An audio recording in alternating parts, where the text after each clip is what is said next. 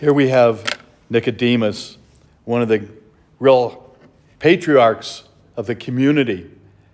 And yet, as a great teacher, he didn't fully understand what the Lord was telling him.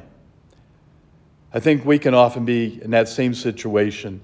The Lord speaks to us and we don't quite understand what he's trying to tell us. What is it, Lord? We know that you're speaking, but what do you want me to do? And the only way we can really come to understand that is to just be open.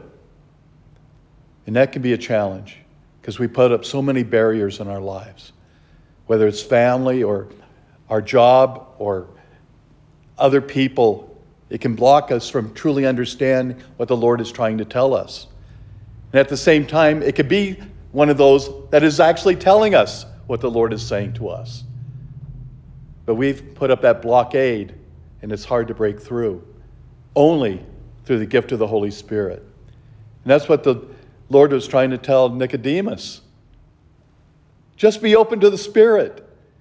Yeah, we don't know where it comes from or where it's going, but it's there. The Spirit is always there. We don't know where it comes from or where it goes, but it doesn't matter as long as we're open.